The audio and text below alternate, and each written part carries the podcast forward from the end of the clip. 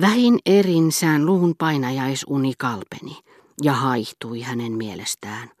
Hajamielisenä, lasittunein katsein hän tuli tapaamaan minua kaikkina noina kammottavina päivinä, jotka sieluni silmissä toinen toiseensa liittyessään muodostivat ikään kuin upean, mutta kovalla kädellä taotun kaiteen, jonka takana Robert pysytteli tuskitellen, arvaillen ja ystävättärensä päätöstä odotellen.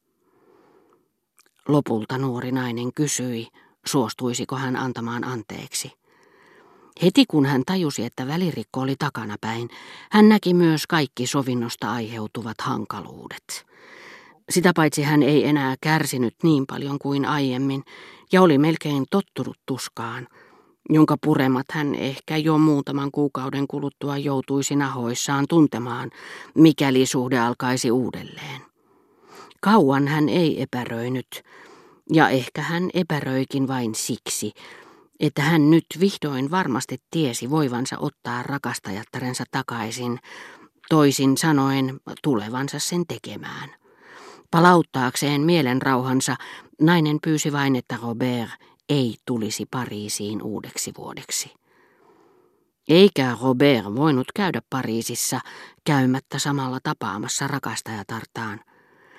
Toisaalta tämä taas oli luvannut lähteä matkalle hänen kanssaan, mutta siihen olisi tarvittu todellista lomaa, jota kapteeni de Borodino ei halunnut hänelle myöntää.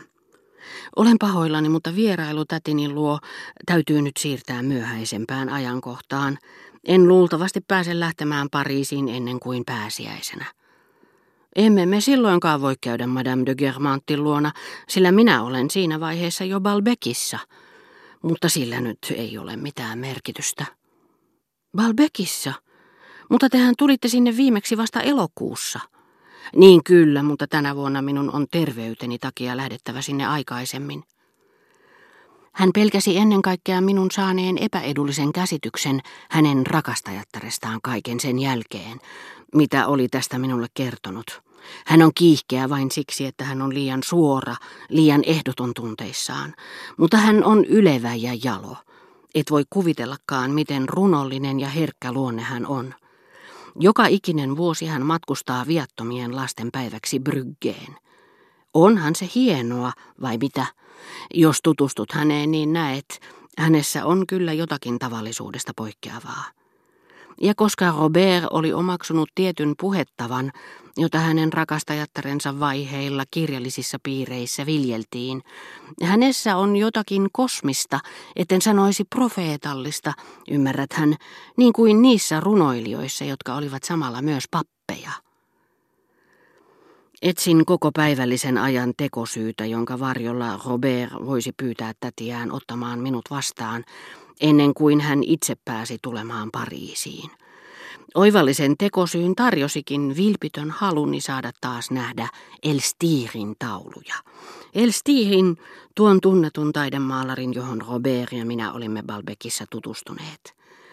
Tässä tekosyyssä oli todella jotakin perusteltuakin, sillä jos aiemmin Elstirin luona käydessäni olinkin toivonut hänen taiteensa auttavan minua ymmärtämään ja rakastamaan jotakin sitä itseään parempaa, nimittäin todellista jäiden lähtöä, alkuperäistä markkinatoria, eläviä naisia hiekkarannalla, Olisin korkeintaan voinut tilata häneltä muotokuvan todellisuudesta, jota en itse ollut pystynyt luotaamaan, kuten esimerkiksi orapihlajien reunustamasta tiestä, en pyytääkseni häntä sen kauneutta säilyttämään, vaan paljastamaan sen.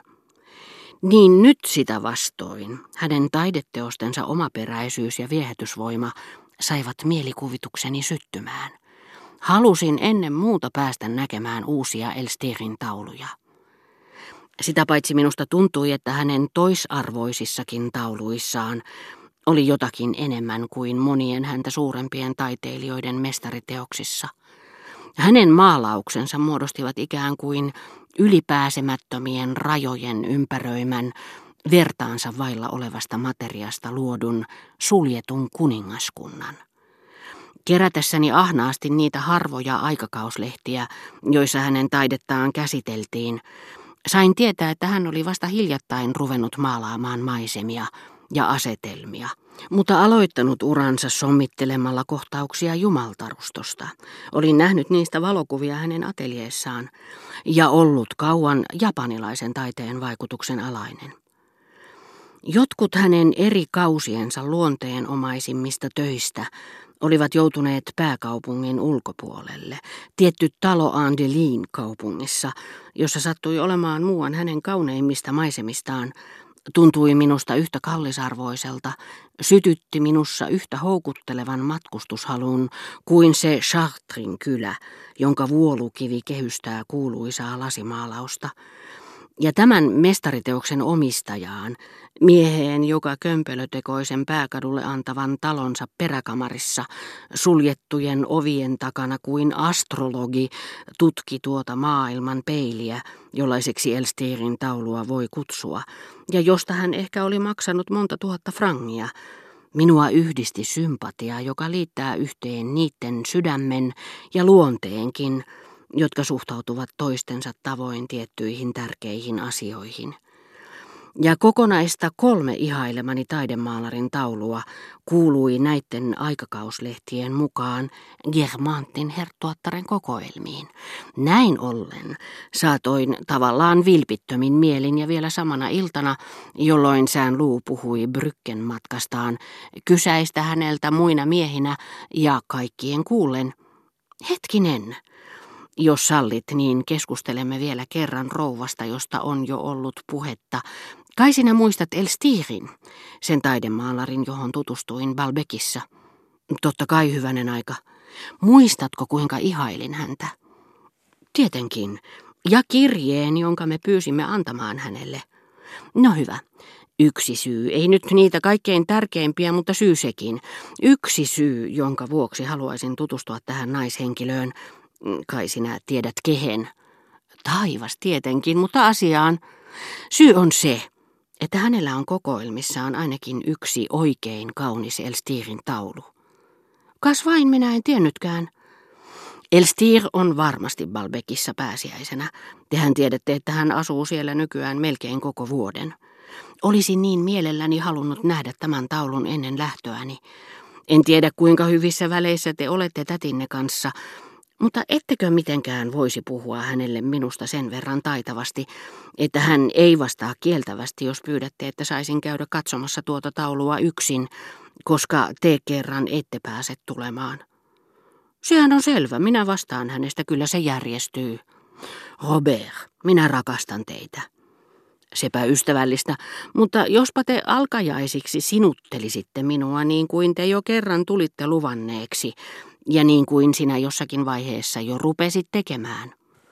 Ette kai te vain pois lähtöä suunnittele, puutui puheeseen muuan Robertin ystävä. Tiedättekö mitä? Vaikka sään luu lähteekin lomalle, niin ei sen pitäisi vaikuttaa asiaan. Olemmehan me täällä. Voi olla, ettei se ole teistä ihan yhtä hauskaa, mutta me kaikki tulemme kyllä tekemään parhaamme, jotta te unohtaisitte hänen poissaolonsa. Sillä ihme kyllä siinä vaiheessa, jolloin kaikki jo luulivat, että Robertin ystävätär joutuisi lähtemään yksin Bryggeen, tulikin tieto, että siihen saakka vastaan hangoitellut kapteeni de Bordino oli myöntänyt aliupseeri sään luulle pitkän loman Bryggen matkaa varten.